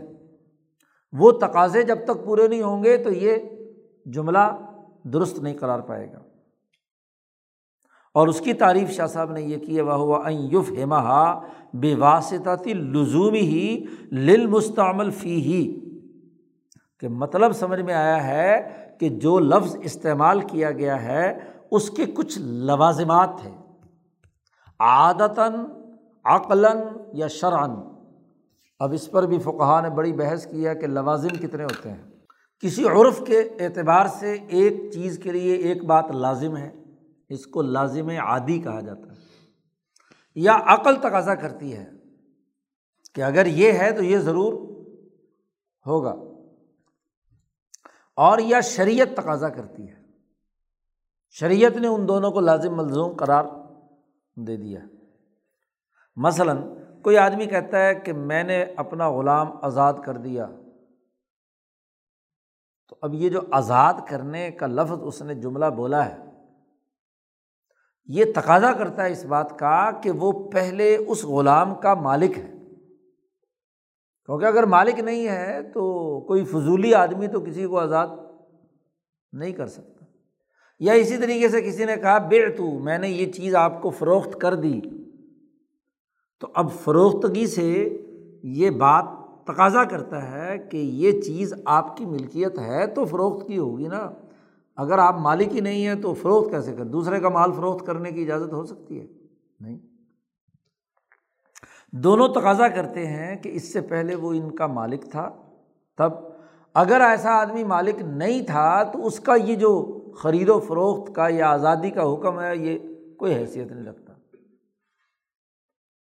یہ جیسے مثلاً کسی آدمی کے بارے میں کہا کہ فلاں آدمی چل کر آیا، مشی، اب یہ چلنا تقاضا کرتا ہے کہ اس کے پاؤں صحیح سالم ہیں۔ اگر لنگڑا ہے، لولا ہے، ٹانگیں ہیں ہی نہیں، اور اس کے بارے میں کہا جائے کہ جی وہ چل کر آیا ہے تو یہ تو کیا ہے؟ فضول بات ہے نا۔ نس تقاضا کرتی ہے کہ وہ آدمی صحیح پاؤں رکھتا ہے۔ یہ دوسری مثال پہلی مثال تھی عرف کے اعتبار سے، خرید و فروخت میں۔ عادت یعنی لزوم عادی۔ اور دوسری مثال تھی لزوم عقلی کی، کہ عقل تقاضا کرتی ہے کہ ایک آدمی اگر پیدل چل کر آیا ہے تو ضرور اس کے پاؤں ٹھیک ہے اب تیسری مثال شرعی بیان کی جا رہی ہے، کہ مثلاً کسی آدمی نے نماز پڑھی، اب یہ تقاضا کرتا ہے کہ اس نے نماز پڑھی تو ضرور اس سے پہلے اس نے کیا ہے؟ وضو کیا ہے۔ لازم ملزوم ہے کہ جب تک تہارت نہیں ہوگی تو کیا ہے؟ نماز نہیں ہوگی۔ اس کو کہتے ہیں اقتضاء النس اب یہاں بھی الفاظ کا استعمال نہیں ہوا، لیکن مطلب آپ نے سمجھ لیا کہ یہ آدمی باوضو ہے مثلاً۔ تیسری قسم وہ ہے اسے ایما کہتے ہیں، اشارہ۔ لفظی مطلب تو ایما کا جی اشارہ کرنا ہے۔ کسی چیز کی طرف سر سے اشارہ کرے یا زبان سے اشارہ کرے۔ لیکن یہاں جو حضرت شاہ صاحب نے اس لفظ کو بطور اصطلاح کے استعمال کیا ہے، وہ بڑا وسیع ہے۔ عام طور پر جو ایما النس فقہا بیان کرتے ہیں، وہ تو مفہوم مخالف کو بیان کرتے ہیں۔ کہ ایک بات آپ نے بیان کی ہے یا کہیں کسی حدیث میں یا قرآن حکیم میں آئی ہے، تو اس کا مفہوم مخالف کیا ہے؟ اس کا لازمی نتیجہ۔ لیکن شاہ صاحب کے یہاں یہ اصطلاح جو ایما والی ہے، یہ بڑی وسیع اور عام ہے۔ یہ صرف و کہا کہ ایک محدود دائرے تک بند نہیں ہے۔ شاہ صاحب نے اس کو بڑے جامع معنی انداز میں اس اصطلاح کا استعمال کیا ہے۔ ان کے اصطلاح کے مطابق کسی حکم کے ساتھ کوئی وصف لگا دیا، تو اس وصف نے آ کر حکم متعین کر دیا۔ شرط لگ گئی۔ جی کوئی مفہوم شرط، مفہوم وصف، مفہوم استثناء، یہ بھی شامل ہے۔ حتیٰ کہ کسی کام کی انتہا بیان کر دی، کسی کام کے عدد بیان کر دیے کہ اتنی بار مثلاً کرنا ہے۔ یہ تمام چیزوں کے لیے شاہ صاحب نے اس کو ایما کے اندر داخل کر دیا ایما النس ویسے ہاں جی اس کو اشارت النس بھی کہتے ہیں۔ فقہ کی عام اصول فقہ کی کتابوں میں عبارت النس کے بعد دلالت النس دلالت النس کے بعد ہاں جی اقتضاء النس اور ایک اشارت النس تو اشارت النس کا لفظ یہاں پر فقہ استعمال کرتے ہیں۔ شاہ صاحب کے یہاں یہ زیادہ وسیع معنوں میں استعمال ہوئی ہے۔ وہ ہوا ایما کی کیا تعریف ہے؟ شاہ صاحب نے تعریف کی، ان ادا المقصود یقون بے عبارات بی ایزائل اعتبارات المناسبہ۔ کہ بولنے والا اپنا جو مقصد ادا کرنا چاہتا ہے، اس میں وہ ایسی عبارت یا ایسے جملے استعمال کر رہا ہے کہ جو اس عبارت سے مناسب قیاسات یا اعتبارات کی بنیاد پر یعنی ذہن عبور کرتا ہے، اس سے اگلی بات کو سمجھنے کی طرف۔ تو اعتبارات مناسبہ سے متعلق جو کلام کی عبارت سے مقصود ہے، وہ بولنے والے کے پیش نظر ہے۔ اور شاہ صاحب نے کہا، یہاں سے مراد فیق سد البلغاء مطابقتاً مطابقت العبارتی لل اعتبار المناسب۔ یہ بھی فصاحت و بلاغت کی ایک اصطلاح استعمال کی ہے کہ جو جملے بولے گئے ہیں وہ اور اس کا جو اعتبار یعنی ذہن عبور کر کے دوسری طرف جا رہا ہے، جو اس جملے سے مناسبت رکھتا ہے، اور یہ فصاحت و بلاغت میں اس پر بڑی تفصیل سے بحث ہوئی ہے کتابوں میں، تو وہ بلغا کے پیش نظر وہ اعتبار ہوتا ہے، لیکن ازائد اعلیٰ اصل المقصود۔ وہ اصل مقصود سے مزید زیادہ ہوتا ہے۔ اور فیوفم الکلام الاعتبار المناسب لہو تو کلام نے سمجھا دیا وہ اعتبار جو اس کی مناسبت رکھتا ہے۔ مثلاً آگے مثالیں آ رہی ہیں، مثالوں سے بات شاید کچھ سمجھ میں آ جائے۔ شاہ صاحب کہتے ہیں کت تقید بالوصف، کسی حکم کو کسی خاص وصف کے ساتھ مقید کر دیا یا کسی حکم کو کسی خاص شرط کے ساتھ متعین کر دیا تو اس کا مطلب یہ ہے کہ جب وہ وصف نہیں پایا جائے گا تو وہ حکم بھی نہیں پایا جائے گا اور جب وہ شرط نہیں پائی جائے گی تو مشروط بھی نہیں پایا جائے گا۔ گویا کہ شرط کی عدم موجودگی اور وصف کی عدم موجودگی میں وہ حکم لاگو نہیں ہوگا۔ اس کو کہتے ہیں ایما یا اشارت النس لیکن اس کے لیے بھی تین شرطیں ہیں۔ جی بات مشکل ہے۔ عام طور پر اشارت النس کا استعمال پہلی قسموں میں تو جھگڑا اتنا زیادہ نہیں ہے۔ یہ جو جتنی گمراہیاں پھیلتی ہیں، وہ یہی اشارت النس سے جو اشارے اخذ کرنے ہیں نا اپنی طرف سے، گھڑے ہوئے اشارے، کہ جی یہ جملہ یہ اشارہ کرتا ہے کہ یہ بات بھی اس سے نکلتی ہے، یہ بھی نکلتی ہے، یہ بھی نکلتی ہے۔ جتنے بھی گمراہ فرقوں کے بانی ہیں، وہ اسی طرح کے اشارت النس سے ہی مطلب نکالتے ہیں۔ کہ اس جملے کا یہ مطلب بھی ہو سکتا ہے۔ یہ لیکن یاد رکھیے کہ اس اشارت النس کے استعمال کی تین بنیادی شرطیں ہیں۔ یعنی اگر کسی کے ساتھ کوئی وصف لگایا گیا ہے یا کوئی شرط لگائی گئی ہے اور وہ وصف نہ ہو یا شرط نہ ہو، تو وہ حکم نہیں ہوگا۔ یہ قانون اور ضابطہ اس وقت ہے جبکہ یہ تین شرطیں اس میں پائی جائیں۔ حیثو شاہ صاحب نے ان شرطوں کو یہاں پر بیان کیا۔ حیث لم یقصد مشاکلت السوال۔ بولنے والے کا مقصد محض سوال جس درجے میں آیا تھا، اسی درجے میں جواب دینا تھا۔ تو پھر اگر وصف نہیں پائی جاتی، تو حکم نہ پائے جانے والی بات غلط ہوگی۔ ضروری نہیں کہ وہاں پائی جائے۔ اب اتنی باریکی میں جانا تبھی ہو سکتا ہے جب پورے ذخیرہ حدیث اور قرآن حکیم کی تمام نصوص نظر میں ہوں تو پھر یہ دیکھا جا سکتا ہے کہ یہ مشاکلت السوال کے طور پر بات آئی تھی یا واقعتاً یہ وصف جو ہے یہ ایسا لازمی تقاضا ہے کہ یہ ختم ہو جائے یا شرط ختم ہو جائے تو حکم بھی ختم ہو جائے گا۔ جیسے ایک مثال آپ کے یہاں حاشیے والے نے بیان کی ہے کہ حضرت سعد بن عبادہ رضی اللہ تعالیٰ عنہ نے نبی اکرم صلی اللہ علیہ وسلم سے ایک سوال کیا تھا۔ صدقے کے بارے میں۔ تو یہاں نبی اکرم صلی اللہ علیہ وسلم نے صدقہ کرنے سے ثواب ملنے کا تذکرہ کیا ہے۔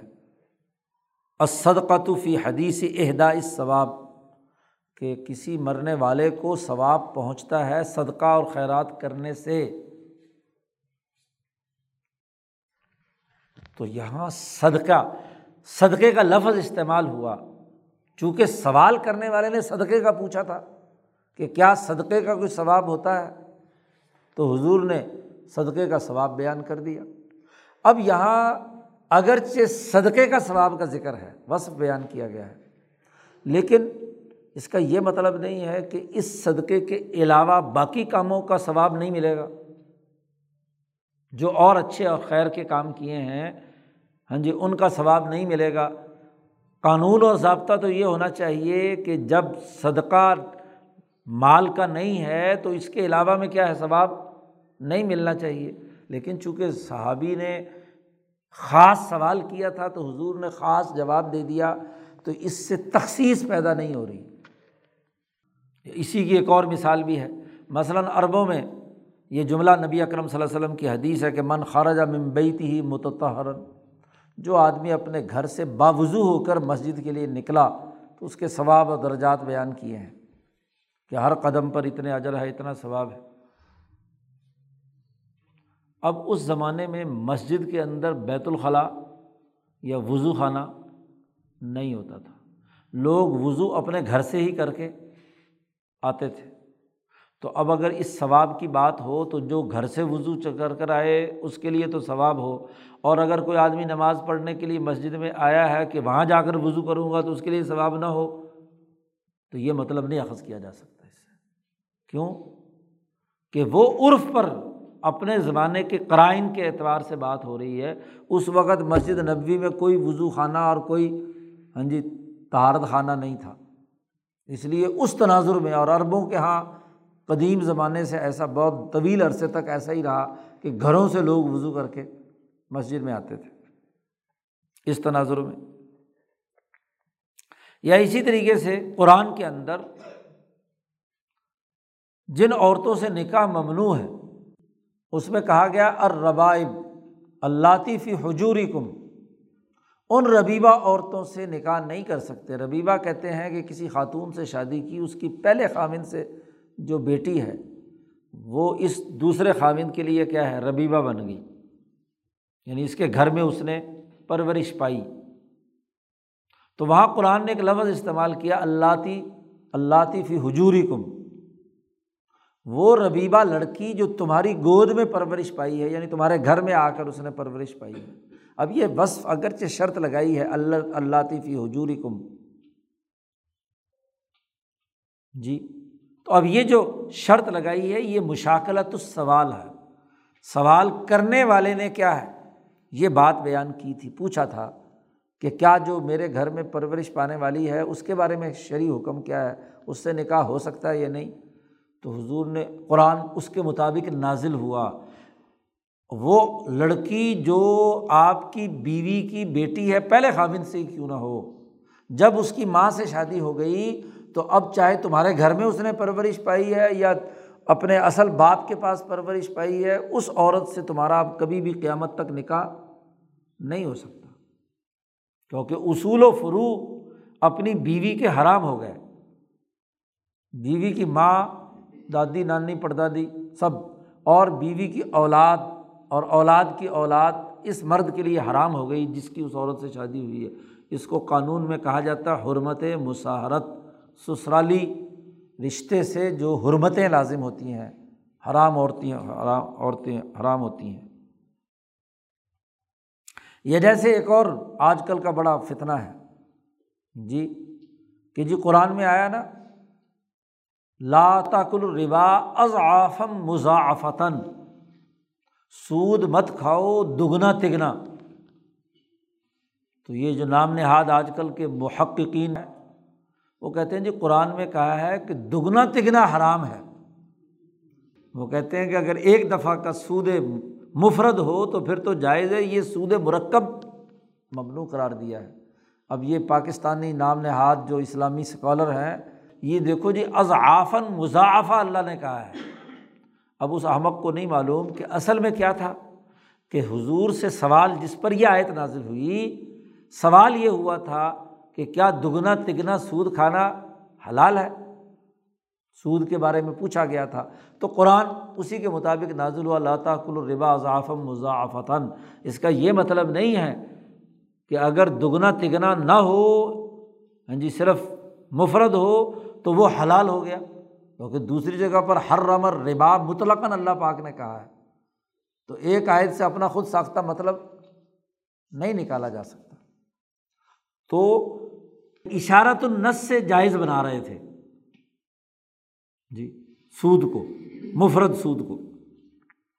تو یہ اشارت النس سے استدلال کرنے کی شرائط ہے ان شرائط میں سے پہلی یہ ہے کہ وہ جو وصف لایا گیا ہے یا شرط بیان کی گئی ہے، وہ سوال کا جواب دینے کے حوالے سے اس کے مشاکلہ کے طور پر یعنی اس کے ہم شکل جواب دینے کے طور پر متکلم نے بیان نہ کیا ہو۔ کیونکہ دوسری نس نے واضح کر دیا کہ یہاں جواب جو ہے وہ محض مشاکلہ کے طور پر ہے۔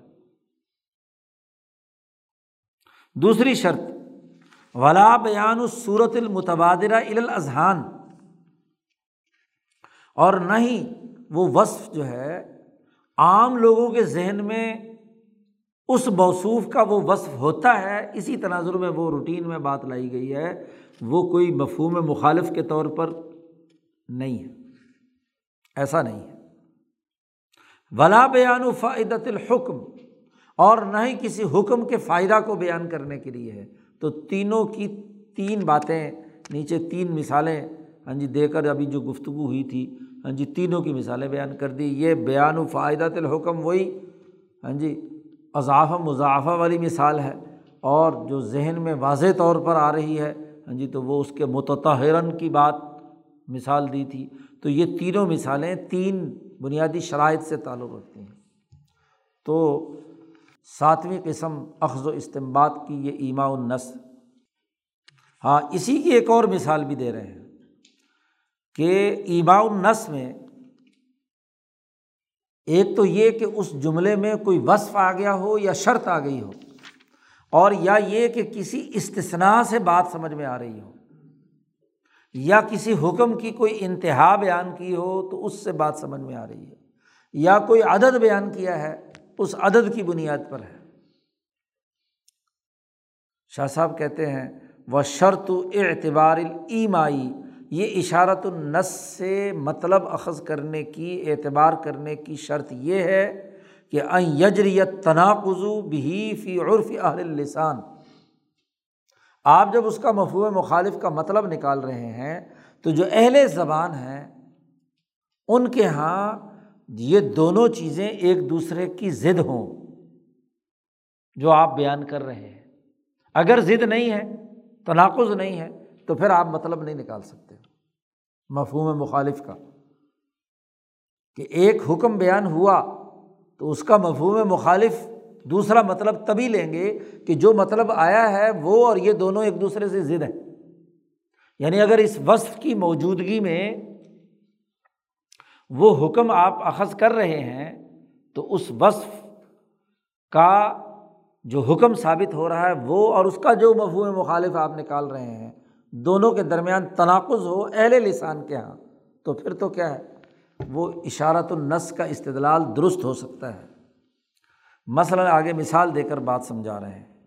مثلاً کسی نے کہا، علیہ عشرت اللہ شعی انما علیہ واحد۔ میں نے فلاں آدمی کے دس روپے دینے ہیں اور آگے استثنا کرتا ہے اللہ شعی مگر ایک شے ایک شے نہیں دینی، دس دینے ہیں۔ اب شے کیا ہے؟ تو آگے اگر وہ وضاحت کرتا ہے، انما علیہ واحد، کہ میں نے صرف اس کی ایک چیز دینی ہے۔ اب شے میں وہ نو چیزیں نکال رہا ہے۔ نو عدد نکال رہا ہے اور ایک چیز عدد کے ذریعے سے اس نے واضح کر دیا۔ اب آپ دیکھو کہ ایک طرف تو وہ جملہ بول رہا ہے علیہ اشرت اللہ شعی اور آگے جملہ دوسرا بول رہا ہے تو جمہور کے نزدیک ایک دوسرے کی ضد بات ہے نا۔ تناقض۔ باقی رہی شاہ صاحب نے بات کہی ہے کہ متاثرین فقہ نے گہرائی میں جا کر اور خاص طور پر علم معانی کے جو فصیح و بلیغ لوگ ہیں، انہوں نے جو بہت انتہا پسندی اس میں پیدا کی ہے، جزیات تک بات لے کر گئے ہیں۔ شاہ صاحب کہتے ہیں، میرے نزدیک اس کا اعتبار نہیں ہے۔ کیونکہ یہ بعد کی علمی جھگڑے ہیں، بات اہل لسان کی ہے۔ کیونکہ عربی میں ہے یا کسی بھی زبان کی بات ہو رہی ہے، اردو ہے، انگریزی ہے، تو ہر زبان کے جو اہل لسان ہے انہوں نے اس کا کیا استعمال کیا ہے؟ اس کی بنیاد پر اشارت النس سے استدلال کیا جا سکتا ہے۔ اس کے علاوہ نہیں۔ یہ ہو گئی مفہوم کلام کی تین قسمیں فہوائے کلام، جس کو دلالت النس کہتے ہیں، یا اقتضاء النس، یا الاقتضاء شاہ صاحب نے کہا، یا مفہوم کلام جو اخذ ہوتا ہے وہ اشارت النس۔ جی یا ایما شاہ صاحب نے اس کے لیے لفظ استعمال کیا۔ تین قسمیں یہ ہو گئی، کل قسمیں ہو گئی، سات۔ اب آئیے مضمون کلام کی طرف، کہ جملہ بولا اس جملے کا یا عبارت کا ایک مضمون ہے۔ تو مضمون کلام سے بھی بات سمجھنے کے تین طریقے ہیں۔ مضمون کلام سما یتلو اس کے بعد جو اقسام ہے مست اللہ علیہ بھی مضمون الکلامی کلام کا جو مجموع مضمون ہے، پوری گفتگو ہے، اس سے استدلال کیا گیا ہے۔ اور اس استدلال کی بھی تین قسمیں ہیں۔ نمبر ایک یعنی آٹھویں۔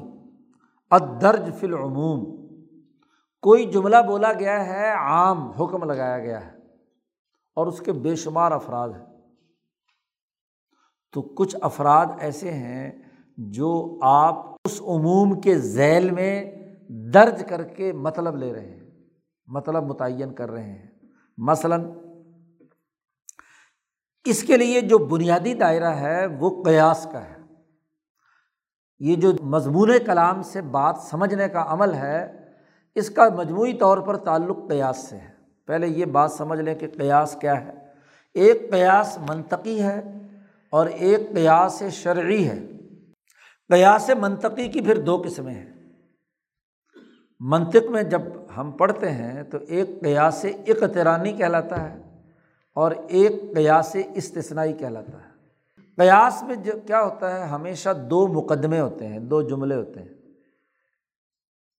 ایک موضوع اور محمول پر مشتمل ایک قضیہ یا جملہ ہوتا ہے، منطق میں اسے قضیہ کہتے ہیں اور آپ کی گرامر میں اس کو کیا جملہ کہتے ہیں۔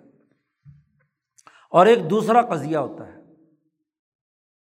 دونوں قضیوں کو ملا کر آپ کسی نتیجے تک پہنچتے ہیں۔ تو کسی نتیجے تک پہنچنے کے دو طریقے ہیں۔ یا اقترانی ہے یا استثنائی ہے۔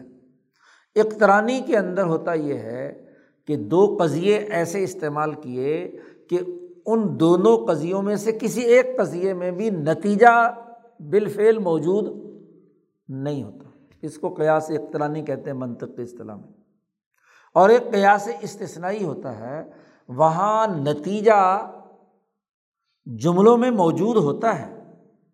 لیکن استثنا ہو رہا لیکن سے استثنا ہوتا ہے یا اللہ سے استثنا ہوتا ہے۔ اس لیے اس کو استثنا ہی کہتے ہیں۔ تو جب وہ لیکن کا لفظ استعمال آپ کرتے ہیں تو خود نتیجے تک پہنچ جاتے ہیں۔ اس کی مثالیں آگے آ رہی ہیں۔ یہ دو قسمیں جو ہیں، یہ تو ہو گئی دو قیاس۔ قیاس اقترانی اور استثنائی۔ اور ایک قیاس شرعی ہے۔ تو تین ہی قسمیں ہیں۔ مضمون کلام سے بات سمجھنے کی تین ہی قسمیں ہیں۔ قیاس اخترانی قیاس استثنائی اور قیاس شرعی۔ اب درج فی العموم، اس کا عنوان شاہ صاحب نے دیا ہے کہ جو عموم بات آ رہی ہے، اس کے درج، اس کے ذیل میں آپ درج کر رہے ہیں۔ مثلاً مثال دی ہے شاہ صاحب نے یہاں، دو تین مثالیں بیان کی ہیں۔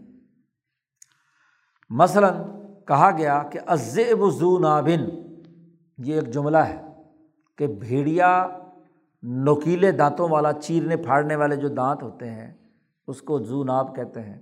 چیرنے پھاڑنے والا ہوتا ہے، بھیڑیا حملہ آور ہوتا ہے، تو اپنی ان کوچوں سے جو دو بار نکلے ہوئے ہوتے ہیں، اسی سے چیزوں کو پکڑتا ہے اور چیرتا ہے وہ۔ اور حدیث میں حضور صلی اللہ علیہ وسلم نے فرمایا، کلو زینابن حرامن۔ ہر جو چیرنے پھاڑنے والا جانور ہے، اس کا گوشت کھانا کیا ہے؟ حرام ہے۔ تو پہلا مقدمہ جس کو منطق کی اصطلاح میں سہرا کہتے ہیں اور دوسرا کبرا۔ ایک سہرا ہے، ایک کبرا۔ تو دو جملے ہیں۔ اب دونوں میں سے حد اوسط گرائی۔ تو نتیجہ نکل آیا۔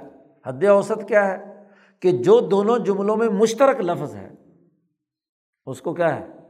گرا دو۔ اب زو نابن وہاں بھی تھا اور کلو زی نابن یہاں بھی زی نابن تھا۔ دونوں گرائے تو نتیجہ نکل آیا کہ عزیب حرامن، کہ بھیڑیا کا گوشت کھانا حرام ہے، کیونکہ بھیڑیا کیا ہے؟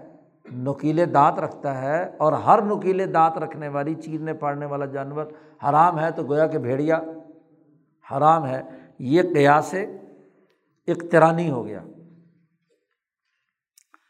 اسی طرح ایک اور مثال، یہ تو عام مثال دے دی۔ ایک دوسری مثال جو نبی اکرم صلی اللہ علیہ وسلم نے ارشاد فرمایا، آپ صلی اللہ علیہ وسلم نے فرمایا، لوگوں نے پوچھا کہ کیا گدا اللہ کے راستے میں صدقہ اور خیرات کرنا ہاں جی اس کا کوئی ثواب ملے گا؟ گدے کا۔ کیونکہ جب گدے کا گوشت ممنوع قرار دے دیا گیا اور کہا کہ گدے کا گوشت استعمال نہیں کیا جائے گا، تو لوگوں نے سوال کیا کہ اگر گدا صدقہ خیرات کریں تو ثواب ملے گا کہ نہیں ملے گا؟ تو حضور صلی اللہ علیہ وسلم نے فرمایا کہ مجھ پر گدوں کے سلسلے میں کوئی آیت نازل نہیں ہوئی سوائے اللہ حاضل آیا الفاظہ الجامعہ۔ ایک جامع ترین منفرد آیت مجھ پر نازل ہوئی ہے اور وہ یہ جو صورت زلزال میں آپ پڑھتے ہیں کہ فمن عمل مسقال ذرتن خیرن جو بھی ایک خیر کا ایک ذرے کے برابر بھی کام کرے گا تو یارہ ہو، اس کو دیکھ لے گا، اس کا نتیجہ اچھا نکلے گا۔ اور ومن عمل مسقال ذرتن شرن جو ایک ذرے کے برابر بھی شر والا کام کرے گا تو اس کا نتیجہ بھی دیکھ لے گا۔ تو اب اس پوری حدیث کے سیاق و سباق سے معلوم ہو گیا کہ اگر کسی آدمی نے گدا اللہ کے راستے میں صدقہ اور خیرات کیا اور گدے پر کوئی آدمی سواری کرنے سے اس کو کوئی فائدہ حاصل ہو گیا تو ضرور خیر کا کام ہے نا۔ تو خیر کے کام کا اجر و ثواب ضرور ملے گا۔ یہ درج فی العموم ہے۔ اب قانون تو اللہ نے عمومی بیان کیا تھا کہ جو بھی اچھا عمل کرے گا، دیکھے گا، جو برا عمل کرے گا، وہ بھی نتیجہ دیکھے گا۔ تو اس کے ذیل میں حضور نے گدوں کو بھی شامل کر دیا۔ اس کو کہتے ہیں درج فی العموم۔ اندراج کرنا، عموم کے ذیل میں کسی چیز کا اندراج کرنا۔ یہ جیسے حضرت عبداللہ ابن عباس رضی اللہ تعالیٰ عنہ نے اس طریقہ سے استدلال کیا تھا۔ قرآن کی ایک جگہ پر آئے تھے امبیا کا تذکرہ کیا ہے۔ اور امبیا کا تذکرہ کرنے کے بعد اللہ پاک نے کہا فبی ہدا ہو مقتدی۔ نبی اکرم صلی اللہ علیہ وسلم سے کہا جا رہا ہے کہ ان امبیا کی پیروی کرو، اقتدا کرو۔ اور دوسری طرف قرآن میں آیا ہے کہ ضن داود انما فتح نہ ہو جب داود نے یہ گمان کیا کہ ہم نے انہیں آزمایا ہے تو انہوں نے استغفار کی اور وہ اللہ کے سامنے سجدے میں گر گئے۔ اب یہ صورت سواد کی آیت ہے۔ تو حضرت عبداللہ بن عباس سے پوچھا گیا کہ یہاں داود علیہ السلام کے سجدہ کرنے کا حکم ہے تو کیا ہم پر بھی سجدہ واجب ہے اس آیت کے پڑھنے پر؟ تو انہوں نے یہ استدلال کیا کہ چونکہ داود نے سجدہ کیا ہے اور امبیا کے بارے میں حضور سے کہا گیا ہے کہ فبی ہدا ہو مقتدی کہ ان امبیا کے کاموں کی تم اقتدا کرو۔ تو جب داود نے سجدہ کیا تو ان کی اقتدا کیا ہوگی؟ کہ ہم پر بھی یہ سجدہ واجب ہو گیا۔ تو صدقے کے وجوب کے استدلال ابن عباس نے ان دو آیتوں کو ملا کر سغرا کبرا کو ملا کر نتیجہ پیدا کیا۔ حیث قالا عبداللہ ابن عباس نے یہ جملہ فرمایا کہ نبی یکم امیرا بھی یکتدی بھی تمہارے نبی حضور صلی اللہ علیہ وسلم کو حکم دیا گیا اس آیت میں کہ وہ داود کی اقتدا کرے۔ تو داود نے سجدہ کیا ہے تو ہم پر بھی کیا ہے؟ سجدہ لازمی ہو گیا۔ تو یہ استدلا یہ بھی درج فی العموم ہے کہ قانون تو یہ تھا کہ جو امبیا سابقین نے کیا ہے اس کی تم اتباع کرو۔ تو وہ ایک عموم حکم تھا۔ تو اس خاص سجدے والے مسئلے کو انہوں نے اس عموم کے اندر درج کر دیا۔ عبداللہ ابن عباس نے، تو یہ استدلال بات سمجھنے کا ایک طریقہ یہ ہے۔ نمبر دو، مضمون کلام سے مطلب سمجھنے کی دوسری قسم، الاستدلال بالملازمہ اب المنافات۔ استدلال کرنا لوازمات سے، کسی چیز کے کچھ لوازمات ہیں۔ یعنی جب بھی وہ چیز ہوگی تو اس کا لازم ساتھ، لازم وہی ہوتا ہے مثلاً آگ ہے تو جلائے گی نا، اس کے لوازمات میں سے ہے۔ اور یا منافعات ہے یعنی بالکل الٹ رشتہ ان کے درمیان ایک دوسرے کی نفی کا ہے، تو اس سے استدلال کرنا۔ مثلاً یہاں ایک مثال ہے لوکان الوطر واجباً، اگر وطر واجب ہوتا تو وہ سواری پر ادا نہ کیا جاتا۔ جی۔ لم یود اعلیٰ الراحلہ لاکن نہ ہو یودی کزالی کا لیکن کیا ہے؟ اس طریقے سے ادا ہوا ہے یعنی لوگوں، صحابہ کے کچھ معمولات ہیں جنہوں نے اپنی سواری پر ہی وطر ادا کیا ہے۔ یہ امام شافی کا استدلال ہے۔ امام شافی کے نزدیک وطر واجب نہیں ہے۔ اس لیے انہوں نے استدلال کیا کہ چونکہ اگر واجب ہوتا تو کیا ہے؟ تو جب وہ سواری پر ادا ہو رہا ہے، اس کا مطلب یہ کہ سنت موقع ہے، بس زیادہ زیادہ۔ اب اس کے لیے شاہ صاحب نے کہا کہ اس کی مثال قیاس یہاں غلطی ہوئی ہے، کاتب سے غلطی ہوئی ہے یا شاہ صاحب سے ذہن سے ظہول ہو گیا۔ لفظ یہاں بیان ہو بشرتی پیچھے کہا تھا بیان ہو بالاقترانی۔ تو اقترانی کی ضد شرطی نہیں ہوتا، یاد رکھو۔ اقترانی کی ضد جو ہے وہ استثنائی ہوتا ہے۔ تو یہاں ہاں جی ذلت القلم ہے۔ خواہ شاہ صاحب کے قلم سے یعنی کہ ذہن سے ظہول ہوا ہے، یا شاہ صاحب کے بعد آگے جو نسخے لکھنے والے ہیں، انہوں سے غلطی ہوئی ہے۔ ہونا یہاں جملہ چاہیے بیان ہو بال استثنائی کیونکہ لاکنہ کا لفظ استعمال ہوا ہے پیچھے۔ جی تو جب اس کی تشریح کریں گے تو قیاس استثنائی سے کریں گے، لاکنہ کا لفظ استعمال ہوا ہے استثنا ہوا ہے۔ وامن ہو اور اسی کی ایک مثال اللہ تعالیٰ کا یہ قول بھی ہے، قرآن حکیم میں اللہ نے فرمایا لوکان فی ما علیہتن اللہ الفظ اگر اس خدا آسمان و زمین میں کئی خدا ہوتے، تو زمین میں فساد پیدا کر دیتے دونوں۔ جی دونوں آسمان و زمین میں فساد واقع ہو جاتا۔ جی تو اب یہاں اللہ استثنا لائے ہیں۔ اب دیکھو قیاس استثنائی وہ ہوتا ہے کہ نتیجہ اس کے اندر موجود ہوتا ہے۔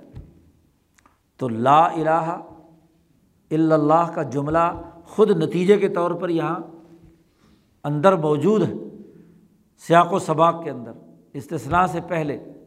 تو اب اس کا مطلب یہ ہے کہ اگر یہ کائنات قائم ہے اور اس میں کوئی فساد نہیں ہوا، تو اس کا مطلب یہ ہے کہ اس کا خدا ایک ہی ہے، کئی خدا کیونکہ کئی خدا ہوتے تو فساد ہوتا، تو فساد نہیں ہے تو اس کا مطلب ہے کہ خدا ایک ہے۔ تو یہاں قیاس استثنائی سے استدلال کیا گیا ہے اس جملے میں۔ کیونکہ دونوں لازم ملزوم ہیں۔ کئی خدا کا ہونا زمین میں فساد کا ذریعہ ہے۔ دونوں میں ملازمت ہے۔ تو ملازمت کی مثال دے دی یہاں۔ آخری اور دسویں قسم اور مضمون کلام کی تیسری قسم وہ قیاس شرعی ہے۔ اور اس قیاس شرعی کی تعریف کیا ہے؟ وہ ہوا تمسیل صورتن بصورتن فی علت جامعتن بین ہما ایک صورت کا دوسری صورت کے ہم مثل ہونا ایک ایسی علت کے سبب سے جو دونوں میں پائی جاتی ہے۔ مثلاً ہم کہتے ہیں الحمس ربوی کلحن تھی یہ جو چنا ہے، یہ اس میں اگر خرید و فروخت تفاضل سے ہوئی ہے، زیادتی سے ہوئی ہے، تو اس میں بھی سود ہے جیسا کہ گندم میں ہے۔ کیونکہ گندم میں بھی جنس اور قدر پائی جاتی ہے اور چنے میں بھی پائی جاتی ہے۔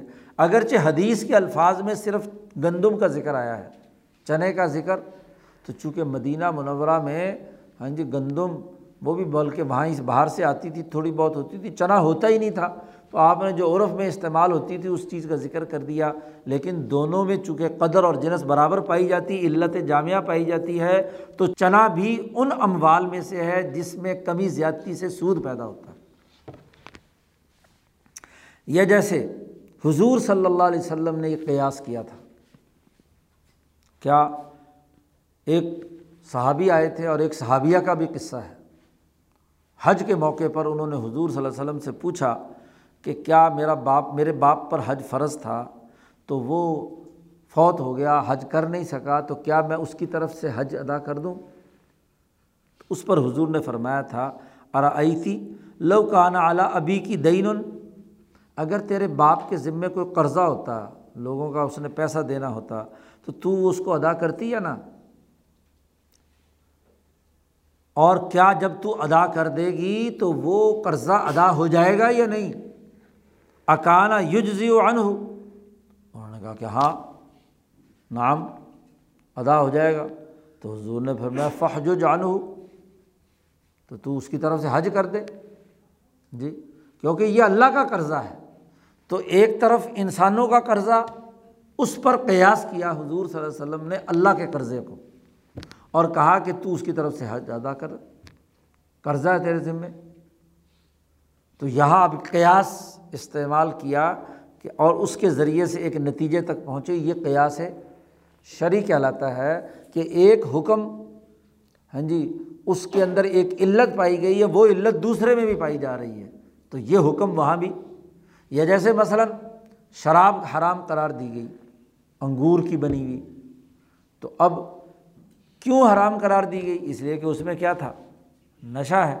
تو اس سے قانون معلوم ہوا کہ جہاں جہاں بھی یہ نشہ پایا جائے گا، وہاں وہاں وہ چیزیں کیا ہو جائیں گی؟ ان کا استعمال کرنا حرام ہوگا۔ یہ قیاس ہے۔ تو قیاس کی یہ تین قسمیں ہو گئی۔ جی درج فی العموم، استدلال بالملازمہ یا بالمنافات یا القیاس۔ تو چونکہ یہاں اخذ و استمباد کی بحث ہے، شاہ صاحب نے یہاں منطقی لفظ استعمال نہیں کیے۔ قیاس استثنائی اور قیاس اقترانی کے لیے وہاں درج فی العموم کا لفظ استعمال کیا۔ تو کل دس قسمیں ہیں۔ چار الفاظ کے مطالب اور مفاہیم کے طور پر اور تین مفہوم کلام کی اور تین مضمون کلام کی۔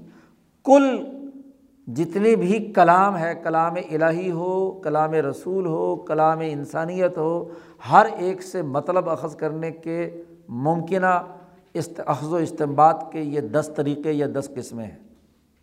اب جو استدلال آپ کر رہے ہیں وہ کس درجے کا ہے؟ اب ہوتا کیا ہے؟ جب فقہا استدلال کرتے ہیں، کوئی بھی مسئلہ اخذ کرتے ہیں، تو پھر جو محققین ہیں وہ تجزیہ موازنہ کرتے ہیں کہ کس فقی نے پہلی چار قسموں کے ذریعے سے مطلب نکالا ہے اور کس نے بعد والی سے نکالا ہے۔ تو اشارت النس کا استدلال اور جو دلالت النس کا استدلال ہے، ان کے درمیان طاقت اور قوت کا موازنہ کیا جاتا۔ ہے اعلیٰ ترین درجے کی جو قسم کا نت جسی نے اخذ کیا ہے، وہ سب سے اعلیٰ ہے۔ اور جو دوسرے درجے کا، وہ دوسرے درجے کا، تیسرے، چوتھے، چو، پانچویں، چھٹے، استدلال کی مختلف اقسام ہیں۔ تو اس سے پورا جو قانونی نظام ہے، اخذ و استعمال کا، وہ ان دس قسموں کو استعمال کرنے سے تمام عبارتیں، تمام حدیثیں تمام آیات، تمام لوگوں کے فقہا کے جملے ہاں جی ان کے قوانین، ان کی چھان پھٹک کرنا آسان ہو گیا۔ تو اس لیے شاہ صاحب نے وہاں الفوظ القبیر میں کہا ہے کہ اللہ نے جو مجھے دل پر یہ القاع کیا ہے، یہ مقالہ ایک میزان عظیم، ایک عظیم معیاری جو دائرۂ کار ہے، وہ واضح کرتا ہے۔ اگر شاہ صاحب نے کہا دنیا کی کسی بھی کلام کو اس معیار پر ہاں جی فٹ کر کے دیکھ لیا جائے تو اس کی جو قرار واقعی حیثیت ہے وہ سامنے آ جائے گی۔ اسی بنیاد پر شاہ صاحب نے واقعات حقیقیہ کا تعین کیا ہے، جہاں بھی جھگڑے ہوئے ہیں۔ تطبیق پیدا کرنے کے حوالے سے کہ کس آدمی نے کس انداز سے استدلال کیا ہے اور دوسرے کا کس حوالے سے استدلال ہے، اس استدلال کی حقیقی نوعیت یا درجہ بندی کیا ہے۔ تو یہ باتیں یاد ہو جائیں۔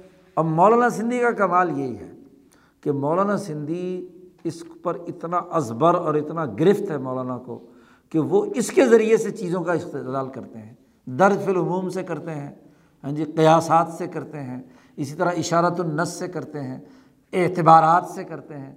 تو چونکہ مولویوں کو رٹی ہوئی دو چار باتیں جو اصول فقہ کی پرانے فقہا کی ہیں، وہ تو یاد ہیں۔ شاہ صاحب کی یہ بات یاد نہیں، نہ ہونے کی وجہ سے بیچاروں کو بات سمجھ میں نہیں آتی کہ مولانا سندھی نے یہ استدلال کہاں سے کیا تو اس کی ذہنی مشق جو آدمی کر لیتا ہے تو وہ تو ہے ولی اللہ ہی، اور جو بس ایسے ہی ہے، گزر رہا ہے۔ تو یاد کر رہے ہیں، تو پھر تو ٹھیک ہے، سمجھ میں آ گئی، تو اچھی بات ہے، نہیں آئی تو چلو تبرک ہے۔ چلو دعا کر لو گیارہ بجے۔ اللہ وسلم۔